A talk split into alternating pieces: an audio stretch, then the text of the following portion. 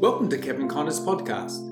This 24 part series on interpreting the book of Revelation was given at Tung Ling Bible College in Singapore back in 2002. Be sure to get a copy of the textbook by the same title, available from Amazon in your region in paperback and ebook formats, or as an immediate PDF download from the shop at kevinconner.org. Okay, so uh, in this session we're going to touch on just a brief overview of the uh, bowls of God's wrath now. So uh, hopefully we've been uh, coming along together here. So just got to keep in mind there's three and a half years. These are the events uh, all uh, parallel, progressive parallelism is referred to. So two witnesses, uh, the church, the true church, the Revelation 13, the beast, the uh, false prophet, image worship, and so forth. And then chapter 14, the angelic ministry, particularly warnings to the earth. And then chapter 15, uh, nobody can enter into the sanctuary. And I think it was Jeremiah 7:16. Was that the verse? If you want to put that down, where uh, the Lord uh, tells Jeremiah not to pray or make intercession for this people.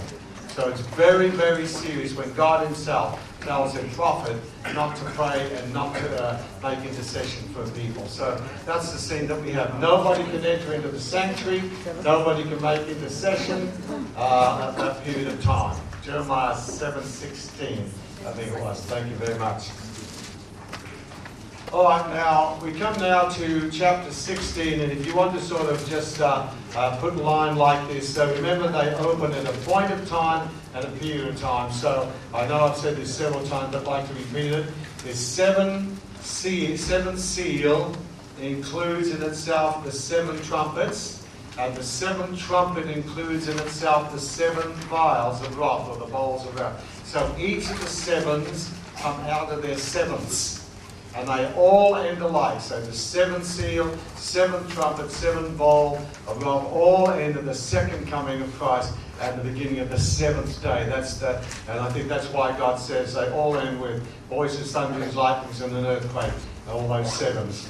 Okay, so all right, now we come to the uh, bowls of God's wrath, and, and I know I know this is you know it's hard, heavy stuff, but how many sort of understand? You know, people say, well, how can a God of love uh, do this? And why does God do it? Well, this is why God does it, because the law works wrath, and people have rejected the atonement, have rejected the blood of Christ, blasphemed his name, and just all those conditions. So that's what we've got here. All right, now you can put your fill in here. Uh, if you can sort of draw seven lines like that, then I'm just going to put a, a diagram that uh, sort of um, try to do this.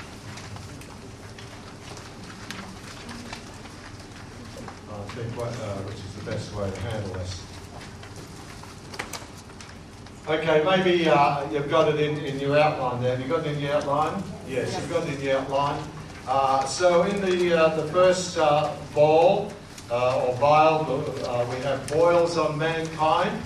And uh, we see that like Lazarus, he was covered with terrible sores. It's like a, actually a cancerous sore and ulcer or boil. So if you can sort of remember with all you've got to remember here, uh, just these circles of divine judgment. God has touched the earth, He's touched the trees, He's touched the waters, He touches the river. Finally, He touches mankind because mankind doesn't get the message. So here, uh, it touches mankind. So uh, those who have the mark of the beast are smitten with this terrible uh, boil. The first went and poured out his bowl upon the earth, and the foul, uh, New King James says, a loathsome sore came upon the men who had the mark of the beast and those who worshipped his image. So, showing how serious this time is to worship the image of the beast. Pardon me. And remember, Job was smitten with boils. The devil did it in that case. Here, God's doing it. All right, the second uh, bowl of judgment, uh, the second angel poured out his bowl on the sea, and it became as blood of a dead man. Became blood as a dead man. Every living creature in the sea died. Okay, so blood on the seas. And we can only imagine, you know, the terrible scene uh, this will be the stench, the death, everything that happens to life in the sea. The third bowl, we find the third angel poured out his bowl upon the rivers. Now we get into the fresh water. Previous one is seas. Uh, you can't drink seawater. I can't anyway. Not even swimming in it. All right, but here it's on the rivers and springs of water, and they became blood. And uh, this is a repetition of the plagues of Egypt. So from the sea, now it touches the fresh waters, these sources, just like happened in Egypt.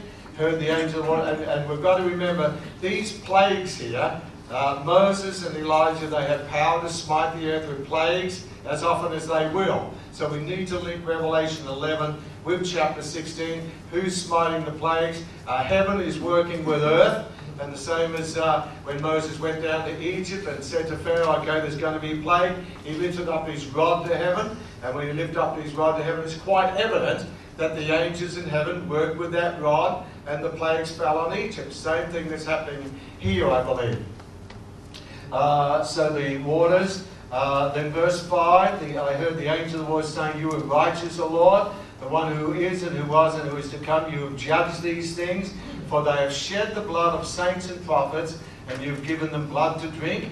It is as just do so. Uh, that's the whole symbolic. And, and, it must have been terrible down in Egypt where they're digging around the river and all the water in the basins had turned to blood. I mean, everywhere, whether they like. And, and I, I think God has something else in mind here. See, the world generally hates blood atonement, they hate the blood of Jesus. So it's like God said to Egypt, you don't like blood, I'm going to deliver Israel. See, the first sign to Pharaoh was when Moses took the water and, and, and the rivers, uh, the water from the rivers became blood. And then on the, on the Passover lamb, every house that doesn't have the blood of the Passover lamb will be smitten. So Egypt have to face blood, whether they like it. And, and see why? Because without the shedding of blood, there's no remission of sins. So they're shedding the blood of people here, the blood of the martyrs, the seed of the church. And so God says, okay, I'll give you blood, you shed blood. Here it is. They reject the blood of Jesus. So it's like everybody has to face the blood, whether they like it or not. And, and uh, sometimes I hear preachers say today, well, let's not talk about the blood of Jesus. People don't understand that language. It's offensive. And I remember one minister in a city I was ministering in many years ago, he just said to his congregation, Thank God I'm not saved by the blood of any man. He told his churches, I thought, well, you're not even saved, because without the shedding of blood, there's no forgiveness of sins. Yeah. See, so the blood is offensive, but it's God's way. When I see the blood, I will pass over you. When they put across the bloodstained mercy seat, they remove the blood. So whether we like it or not, blood is the life, evidence of life. And so the blood on the mercy seat was evidence that death had taken place. Someone has shed his blood.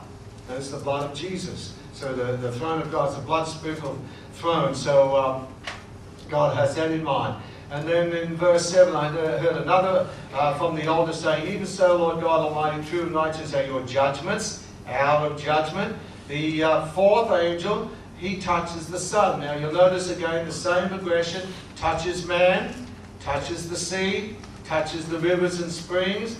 Now it touches the sun. So no, no one in the world will, will be, you know, free from this. He poured out his bowl on the sun and power was given to him to scorch men with fire. So you think it's hot enough here in Malaysian times? Wait till this happens. and, and, and what's, what, what's the result of verse 9? Men were scorched with great heat and they blasphemed. See, this is a period of blasphemy.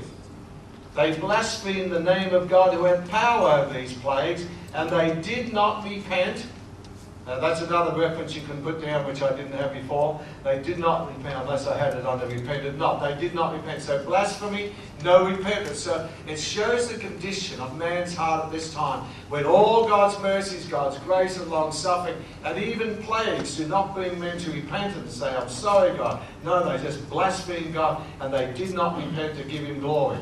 So, so at this period of time, they've actually crossed the line, God beyond repentance no hope in uh, people. You know, it's, the, it's the goodness and mercy of God that leads people to repentance, but not even the judgments do.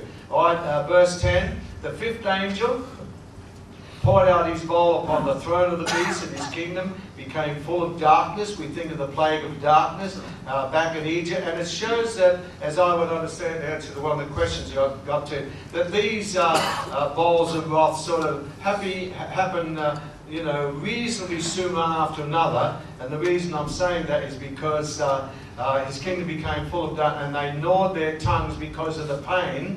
And, uh, and you know, that's coming from the loathsome sores they got in, uh, in bowl one. And again, verse 11, they blasphemed the God of heaven because of their pains and their sores, which happened in verse 1. So they're afflicted with these things and did not repent of their deeds. Again, so we've got to keep that in mind. Beyond repentance, blasphemy. And, and, and Jesus said, blasphemy against the Father will be forgiven, blasphemy against the Son will be forgiven, but blasphemy against the Holy Spirit will never be forgiven in this world or the world to come. Why? Because if they blaspheme the Father, well, maybe they'll respond to the Son. If they blaspheme the Son, maybe they'll respond to the Holy Spirit. But there is no fourth person of the Godhead to come. When people reject, the resist the Holy Spirit, that's it. Because the Holy Spirit's the only one who can convict the world of right of sin, of righteousness, of judgment and the resisted the Spirit. So that's it. So the Holy Spirit alone can bring a person to repentance. So, so that, that, that's the tragic blasphemy against the God of heaven. Then in verse 12, the sixth angel we find poured out his uh, bowl on the great river Euphrates. And uh, remember, under the sixth trumpet, the river Euphrates, there were four angels bound there. Here, uh, the sixth angel poured out his bowl on the river Euphrates, and this water was dried up. And whatever the full significance of that is, you know, God dried up the Red Sea for Israel to pass over. God dried up the River Jordan for Elijah and Elisha to pass over. Some miraculous thing here in regards to the River Euphrates, so that the way of the kings of the east might be prepared. And then in verse 13, I saw three unclean spirits like frogs that's why I never ever say I've got a frog in my throat now. When I found out a frog was a demon, I stopped saying that, oh, I've got a frog in my throat with his legs crossed. No, don't say that because it's a, it's a demon. So uh, I know some of you like eating frogs. but I know some of you eat frogs and say, oh, you eat frogs? No, I just bless it and call it fish.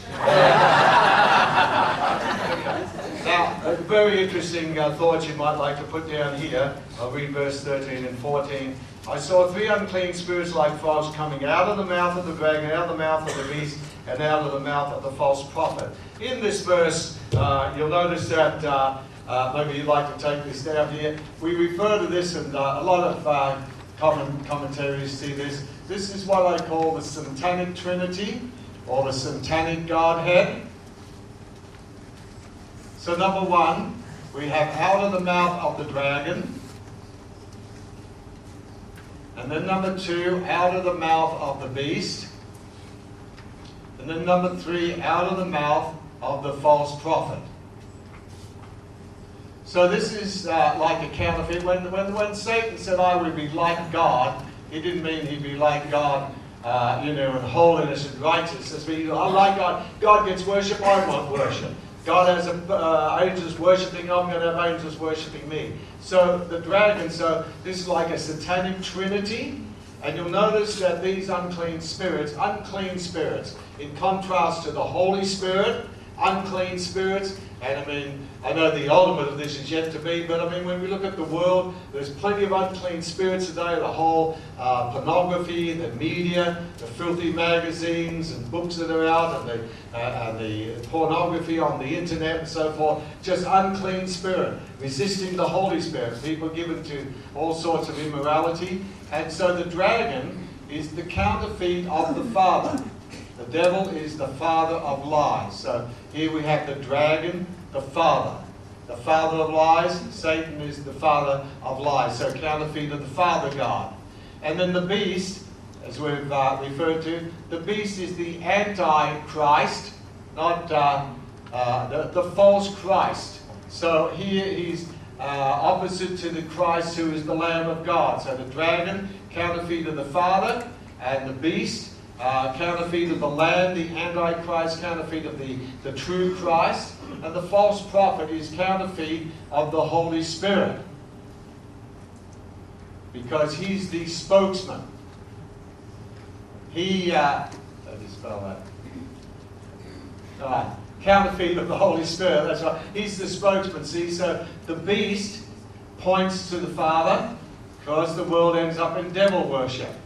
So Christ points to the Father God. I'm not to speak of myself, but he points to the Father. The false prophet, he points to the Antichrist. And so the Holy Spirit points to the true Christ. So it's this satanic trinity. And you'll notice the expression that it's out of the mouth. Out of the mouth. That's the picture we hear. And uh, in Revelation chapter 1, verse 16, I think it is, what do we see comes out of the mouth of the Lord Jesus Christ? Out of his mouth proceeded a sharp two-edged sword. So it's out of the mouth. So when we think of the mouth, we think of the whole the uh, propaganda system today, what's coming out of the mouth of the politicians, what's coming out of the mouth of uh, false cults, out of the mouth, uh, because out of the abundance of the heart, the mouth speaks. So it's a, what's out of the mouth. If the word's in your heart, the word's going to come out of your mouth. So out of his mouth proceeds a sharp So, so it's a, it's like a satanic godhead, a, a, a satanic uh, trinity here. All right, going back to the scripture here. So I saw three. So number three, the number of God, unclean, counterfeit of the Holy Spirit, unclean spirits plural spirits like frogs. So we think of frogs that come out in the night, uh, slimy, slippery, croaky, everything like that. Uh, coming out of the mouth of the dragon, out of the mouth of beast, out of the mouth of the false prophet. And the, the symbol is interpreted here. There's no mistake of this. We think of the plague of frogs in Egypt, but here we think of the interpretation. For they are the spirits of demons so spirits like frogs, demonic spirits, performing signs, performing miracles, working miracles, so counterfeit miracles. And where do they go? They go to the kings of the earth. In other words, the highest authorities in the earth. Influence the governments, influence the prime ministers, influence the kings of the earth. You control the people. That's what's happening here. So uh, the, the kings of the earth, their minds are satanically controlled, demonically controlled. So we go out to the kings of the whole earth, of the whole world, to the kings of the earth and of the whole world, to gather them to the battle of that great day of, of, of Almighty, which is the battle of Armageddon. As I said that when it happens, Armageddon out of it at this time. Okay. Now, right in the midst, uh, we have a sort of interpolation here. Right in the midst of this, uh, these bowls that I've got in your notes there, this little parenthetical uh, between the sixth and seventh uh, uh, bowl of wrath here, these three frog-like unclean spirits, preparation for Armageddon. Right in the middle of that, we have uh, verse 15, which shows that there are still some saints that are alive at this time. So whether they've been hide or escape. Behold, I am coming as a thief. Now, if Jesus has already come as a thief in the night in the secret rapture, what is this verse doing here? okay? And we've already think we have seen that in in, in uh, Sardis. He says, "If you don't watch, I will come upon you as a thief in the night, and you will not know." So here Jesus is talking to somebody who didn't see him come. So he hasn't come as a thief in the night, and he says, I am coming. Not I've already come, I am coming as a thief. Blessed is he who watches, keeps his garments, lest he walk naked and they see his shame. So, right in the middle of that, the Lord is giving. Now, you'll notice that uh, uh, through these chapters that uh, we've been working through, uh, let, us go back here, then I'm, I want to give you some references. Through these chapters, under the two witnesses, we, uh, we find that the uh, saints are slain there under the two witnesses. Revelation 12, we find the remnant uh, of some saints are slain here. In Revelation 13, we find again a warning to the saints. So, what saints says? The church is miraculously preserved, this woman, and then the saints that are overcome. And then in Revelation 14, again a message to the saints woven throughout. Revelation 15, uh, not in 15, uh, 16 there is. So woven throughout there's this message to some group of saints that are in this tribulation period. So uh, whatever it all means, we have this woman who's miraculously preserved from the tribulation, through the tribulation. It's like this. Uh, Israel was preserved through the plagues. The plagues were falling, and not a plague come nigh their dwelling, except the first couple, but the rest. And then God didn't preserve the Hebrew children from the fire, but through the fire. And God preserved Daniel not from the lion's den, but through the lion's den. So right through the Bible we have these illustrations where God preserves people through. So in this period of time, we've got this woman that escapes into a wilderness and a preservation where she's preserved of God from the face of the serpent. But then we've got this other company of saints referred to that uh, suffer martyrdom or are exhorted, don't take the mark of the beast, serve the Lord, live or die. As I was just saying to somebody during the update, see, my attitude is like this, you know, live or die, we belong to the Lord. You know, that's it. I mean, people say, well, what happens if don't? Well, look, sudden death, sudden glory. you have to have that mentality. See, I mean, people say if heaven, heaven is such a wonderful place, why is it that Christians are not anxious to go there? so I can't. Years ago, I had a brother come to me uh, in in US when the Six Day War was on in the Middle East, and he was physically shaking. I said, what's wrong? He said, well, I've told my people that the, uh, the, the, rapture's on any moment and that the treaty is going to be signed in the Six-Day War over there. And we'll be all out of it. He said, well, it mightn't happen. I said, well, tell them the truth. He said, you know, I said, look, this is my attitude. It's better to be prepared to go through the tribulation and find there is none than be unprepared and find there is one. and that's I can't lose for winning. That's safe. And I said, well, what, just think of what's the worst thing that could happen to you. Oh, well, I get a flat tire. No, I think of something worse than that. oh, I run out of money. Well, something worse than that. Oh, oh, what's wrong with that? Sudden death, sudden glory. Just simple. So we all have to have that mentality. Whether we live or die, we belong to the Lord. So I said, go back and tell your people there's no, anti, no Antichrist around yet. There's no seven-year treaty. Just forget it. Uh, be prepared to go through the tribulation. Live or die. The worst thing is, the best thing is go straight to glory. You've just got to have that mentality, right? I'd like to be alive to the coming of the Lord. I'd like to see the undertaker, not the undertaker. I don't want to be a tomato, a, a martyr. So if you're going to kill me, do it. Bang. That's it. Don't, don't, you know. don't swing me around. Don't play with me. So I've just said, Lord, if I'm not to be a martyr, Lord, please make him do it quickly. Don't torture me. Don't stretch my limbs. If I feel like that, or is it just me? Yeah. You know, the law of self-preservation is still pretty strong. Especially when you're driving on the road, and some of the Malaysian drivers who went to night school and can't drive in the daytime.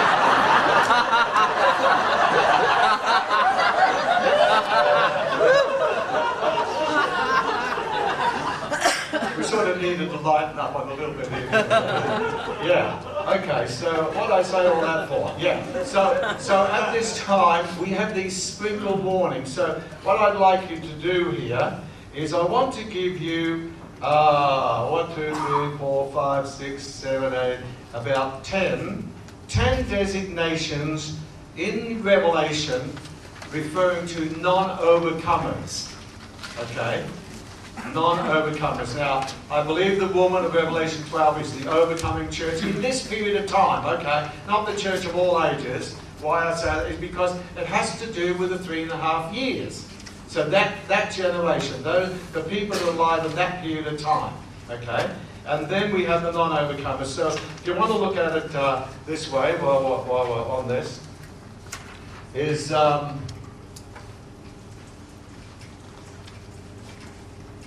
we didn't uh, we didn't sort of go through this way back there, but say uh, in in the in the seven churches. So up here we've got the seven churches, and uh, in all the churches there are basically two groups of people. It's just that simple. To him that overcomes, so we have the overcomers. So overcome. So in Ephesus they had to overcome leaving first love. In, in Smyrna, they had to overcome opposition, persecution.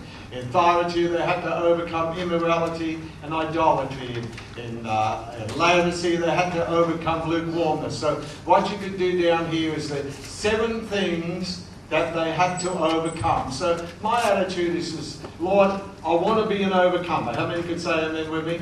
I, I, don't want to leave my first love. I want to be an overcomer. I want to keep my first love, even at 75 years of age. Lord, I want to overcome any opposition or pressure. I want to keep a good attitude. Lord, I want to overcome uh, any temptations, immorality, idolatry. I want to overcome lukewarmness. Any of these conditions, Lord, I want to be an overcomer. Can you say amen? That's it. So if I'm alive in that generation or live or die, I want to be an overcomer. So Kevin's been a victorious Christian. He's been an overcomer.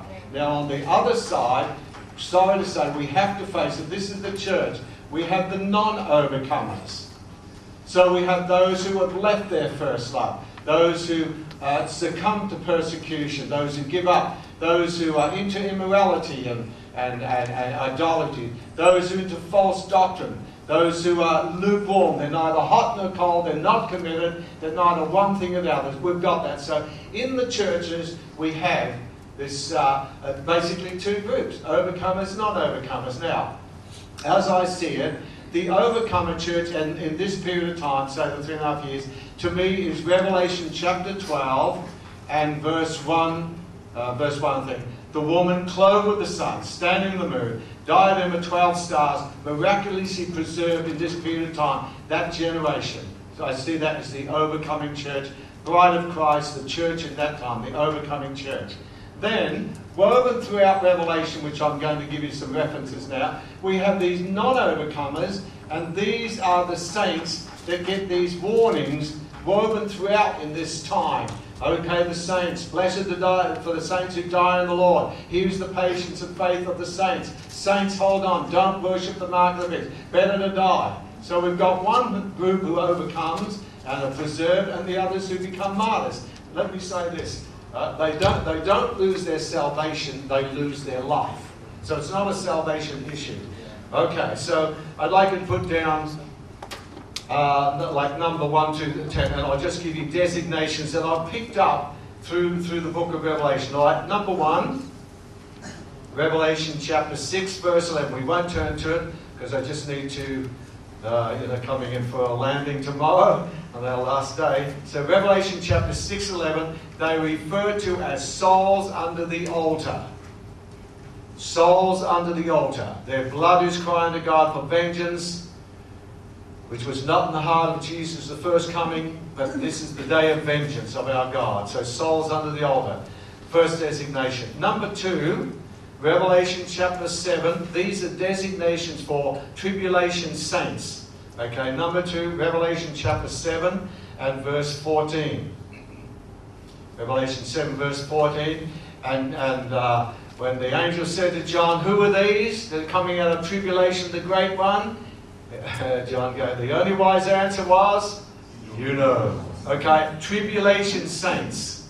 So these are they who are coming out of tribulation, the great one. And what have they done? They have washed their robes and made them white in the blood of the Lamb. So, tribulation saints, another designation. Number three. Am I going too fast? How you doing? Okay, number three, Revelation chapter 11. Revelation chapter 11, verse 2 and 3. The designation we have here, I'll quote the verse again measure the temple, measure the altar, measure the worshippers. But those in the outer court do not measure. So they are unmeasured saints in the outer court, whatever it all means. Because you see, when you go back to what John's mind is saturated with, the altar had to be measured, the tabernacle had to be measured, the brazen altar, everything had to be measured. Everything was uh, given divine measurements, but said, don't measure the outer court, those in the outer court don't measure up. So the unmeasured saints in the outer court. Number four, Revelation chapter 12 and verse 17. Revelation 12 and verse 17. Another designation, it says, And the dragon, after the woman escapes and is miraculously, miraculously preserved, the devil goes to make war with the remnant literally the remaining ones. The remnant is that which is remains, is left behind, left over, the remnant. The remnant of the woman's seed. So the remnant, the devil makes war with the remnant and overcomes them.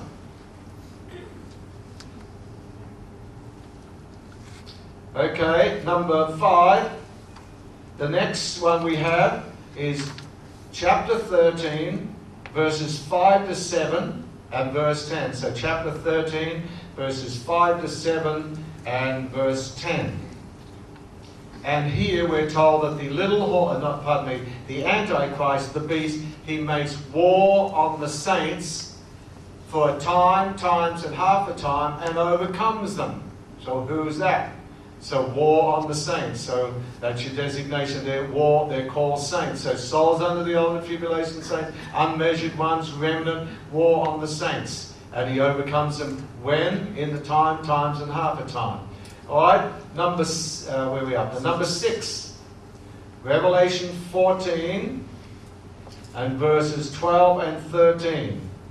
Revelation 14, verse 12 and 13. And here they're referred to as saints. Blessed are the saints who die in the Lord from this time forth. Why? Because things are getting so hot in the tribulation period. Antichrist, the devil knows he has a short time. So, uh, blessed are those saints who die in the Lord from this time henceforth, and their works do follow them. But it's saints who die in the Lord. You're either in Christ or out of Christ, either in the Lord or out of the Lord. So, saints who die in the Lord.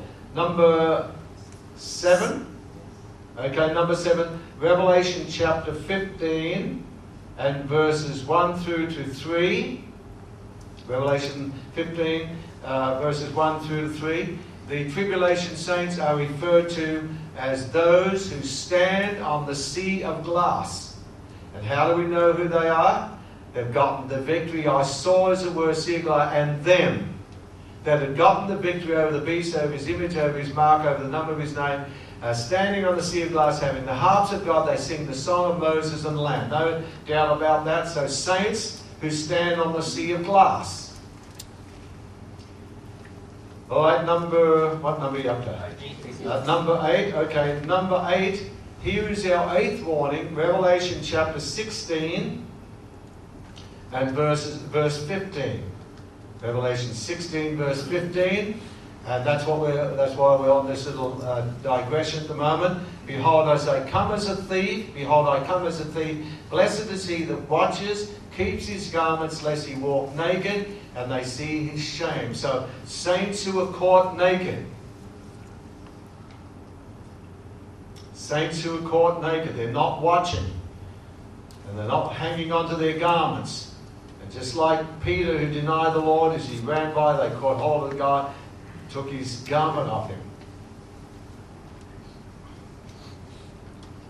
All right, and then number nine, oh, I've got the wrong number here. Number nine, Revelation chapter 17 and verse 6. Revelation 17, verse 6. And we have this expression And I saw the woman uh, drunken with the blood of the saints and with the blood of the martyrs of Jesus. So the saints and the martyrs of Jesus, the blood of the saints and the martyrs of Jesus. And then number 10, the final designation we have for this. So, so how many see that woven throughout Revelation we have these warnings, exhortations to saints. Yet they do not lose their salvation, but they do lose their life. Sudden death is sudden glory for them. All right, the last one we have is Revelation chapter 20 and verse 4. And this is how uh, it puts it, Revelation 20, verse 4. And I saw thrones, and they, whoever they are, we're told, and they sat upon them, and judgment was given unto them, they, them. And I saw the souls of them that were beheaded for the witness of Jesus. So beheaded for the witness of Jesus. I mean, there's a frightening thing of, of beheading. Increasing throughout the world, it seems. And so they were beheaded for the witness of Jesus and for the word of God, and which had not worshipped the beast, neither his image, neither had received his mark upon their foreheads or in their hands, and they lived and reigned with Christ a thousand years. So beheaded souls, souls that are beheaded. Think of those who have been beheaded with the machete in the last year or so. So souls beheaded, and they did not worship the beast. So we have ten designations for those uh, non-overcomers. So you go through, as I said, we, we, we, we often, you know, uh, do these things one-sided. To all the overcomers, there's the promises. So under here you could put promises to the overcomer. To him that overcomes, tree of life. To him that overcomes, manna. To him that overcomes, stone with your name. To him that overcomes, rod of iron. To him that overcomes. All those seven promises to the overcomers, which are taken as a separate study. But we forget that there's also punishments to the non-overcomers. If you don't overcome and don't repent, then I'll remove your lampstand. If you don't overcome and repent, uh, then I'll cast you into a bed of great tribulation. If you don't come, overcome and repent, then I'll do this, that, and the other. I'll fight against you with the sword of my mouth. If you don't overcome lukewarmness, I'll spew you out of my mouth. And it's Jesus talking to the church. That's the thing. So, you know, uh, I mean, my exhortations to myself and all, of us, we just got to be 100% sold out to the Lord. Amen. Just 100%. Not, not a yo yo Christian up and down there. 100% commitment to Christ and His church. Can you say amen? amen. All right, just got to preach a little bit there. All right, now, let's see. So, uh, okay, now go to number seven here, the seventh bowl, and uh, in, uh, back to 16, and then I want to sort of uh, bring the trumpets and the bowls together. So, Revelation chapter 16. Um, he gathered in verse 16, he gathered them into a place called uh, Armageddon. And then, verse 17, and the seventh angel poured out his bowl into the air. So in each of these, you know, we've touched man, we've touched the seas, we've touched the rivers and springs of water, we've touched the sun. God's judgment's just touching everywhere. Now the final one is into the air. And there came a great voice out of the heaven from the throne, saying, It is done. Interesting to compare the seventh saying with the seventh saying of Jesus on the cross. There were seven sayings that Jesus uttered on the cross. The seventh saying on the cross was, It is finished. This is the seventh bowl of wrath, and the seventh saying, It is finished. That's, the, that's actually the Greek. It is done, it's finished. And there were voices, thundering, thunders, and lightnings, a great earthquake now, you see, there's been earthquakes through the book of Revelation, not just one earthquake. That's why when people say, well, the trumpets, the seals, and vials, all just repetition of the same thing. No, not, not really, because each of the sevens come out of their sevenths. And they all end up with earthquakes. So, uh, the great city was divided into three parts now, now, now, listen to this because you see, some people have some funny ideas, and I used to too, uh, uh, of what's going to be carried over into a millennial kingdom. So a lot of people, most people would say, well, we're going to visit the old Jerusalem. God's going to clean up the old city of Jerusalem, which spiritually is Sodom and Egypt, and we're all going to be visiting up to Jerusalem in the millennium kingdom. Not according to my understanding now. The great city was divided into three parts. This is how tremendous this earthquake is. And the cities of the nations fell. Who are you going to exclude? And great Babylon came. So the great city, Jerusalem, split into three parts. Go back to Revelation 11, where it's called the great city. And the cities of the nations fell. Dare we think of it? New York, Rome, Melbourne, Auckland, Christchurch. Who are we going to say? Oh, well, just two or three cities. The cities of the nations fell. And great Babylon, city, Jerusalem, Babylon. Go see chapter 17 and 18 lead us into the issue on Babylon being judged. Came in remembrance before God to give unto her the cup of the wine of the fierceness of his wrath. And what happened? And every island fled away. So there's going to be such cataclysmic upheaval at the coming of the Lord. Islands disappeared, mountains were not found, whole earth. When you put down all the scriptures from that, the earth is going to reel to and fro like a drunken man. It's going to shake everything that can be shaken. Islands are going to disappear. Mountains are going to disappear. Whole earth, it comes to the Mount of Olives, it splits in two. I mean, splits in two. It's just going to be absolutely cataclysmic at the coming of the Lord. So when we think, oh, well, God's going to preserve all the cities, take them into the millennial kingdom. And now, verse 21 is the climax. Once it hits the air, there fell upon men a great hail out of heaven, every stone about the weight of a talent, about a hundred pounds hailstones. Well, some of us seen some of the evidence of hailstones, what they do to cars and windows and buildings and people. And what's the result? And men blasphemed God because of the plague of hail, for the plague thereof was exceeding great. And I said to you, put down Leviticus, uh, no, uh, let's see. Uh, I think, yeah, put down Leviticus 24, go by memory. Leviticus 24. Anybody who blasphemed the name of God was to be stoned.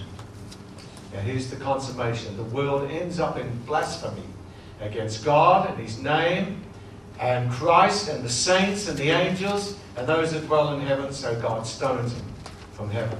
And he's got the angels up there with their caterpillar, caterpillar, uh, catapults. Is that the word? Catapult, that's right. And you see, it's already happened in Joshua when Joshua needed a little bit more time. He said, Sun, stop still, moon, stop still. And called on the angels, uh, doesn't say that, but the seven, and it says, More people were killed by the hailstones than by the sword of Israel.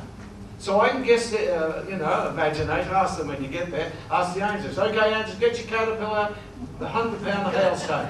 Zing! So I got him. So more people were killed with hailstones. So did they just fall out of heaven, or do you think the angels were having a good shot at the blasphemers? Is everybody surviving this? All right, let's finish this before we take a break. Now, people sometimes in different schools say, well, the seals, the trumpets, and the vials are one and the same thing. I want to show you a few differences and, and a couple of little additions here, if you can see this uh, here. Where are we? Okay, God, God's judgments in the world. I think I can make that any sharper. So let's uh, let's see what we've got here. Here's what we've gone through: the seven trumpet judgments. And uh, you know, judgment. I mean, wrath is judgment, but the seven bowls of wrath. That's the picture. So in the uh, first trumpet, we have earth, second sea, rivers. So you'll see earth, sea, rivers, sun, moon, stars. First four. In the seventh bowl, same order earth, sea, rivers, sun. But it's intensified. So in the first trumpet judgment, hail, fire, and blood, you've got this. The sea, a burning star or meteorite. Uh, rivers become as blood, sun, moon, stars. Uh, then we move to the demonic realm, uh, demon locusts, demon horsemen, and the angels that are bound at the river Euphrates, corresponding with number six, the Euphrates dried up. And then number seven, Satan casts out the blowing beginning of the seventh trumpet. Now, difference here is on earth, boils on men. Under the boil, that does not happen in trumpet judgment number one. Sea becomes as blood, okay, affected by a burning star here. Number three, rivers become as blood, same as number three. All right, number four, the sun scorches men with fire. Here, sun, moon, stars are darkened a third. All right, number five, uh, darkness, the plague of darkness. Number five, demon locusts coming out of the bottomless pit. Number six, Euphrates dried up. Number uh, six here, demonic horsemen, angels bound at the river Euphrates being loosed. Number seven, hail on the blasphemers, cities of nations fall, earthquake. Number seven, Satan cast out. So they're not the same. The, uh, the emphasis right through here, as I've already said to you, is the word third is used 12 times in this chapter dealing with this. A third of the sun, a third of the trees, a third of the sea, a third of the moon, a third of the star. It's a third. But here it's a worldwide thing because people have taken the mark of the beast. Now these little red dots here, or asterisks, uh, I put down the bottom here, that these are the repetitions where I've got the asterisk. These are the repetitions of the plagues of Egypt. So uh, hail, fire, and blood, that was one of the plagues of Egypt. River becoming as blood, the river Nile, where they slaughtered so many innocents and thrown babies into the river. The rivers became as blood. They worshipped and see. The Egyptians worshipped all these things. So God said, Against all the gods of Egypt I'll execute judgment. So God smote all their gods. They worshipped the frog. They worshipped lice. They worshipped uh, uh, animals. So God smote all their gods, the rivers. And then down here, boils on men. That was a plague in Egypt. Uh, rivers of blood again, plague on Egypt. Darkness, the plague of darkness, the ninth plague of darkness. Darkness that could be felt. And uh, Psalm 106, I think this says, evil angels were moving around in the darkness. So it was, that's why it was darkness that could be felt. So Moses being one of the witnesses, Egyptian plagues being repeated along with us. That's the picture. So I do not believe they're one and the same thing. There's some expositors would say there's differences there, but the emphasis is a third, and this is more worldwide. That's the picture that we have.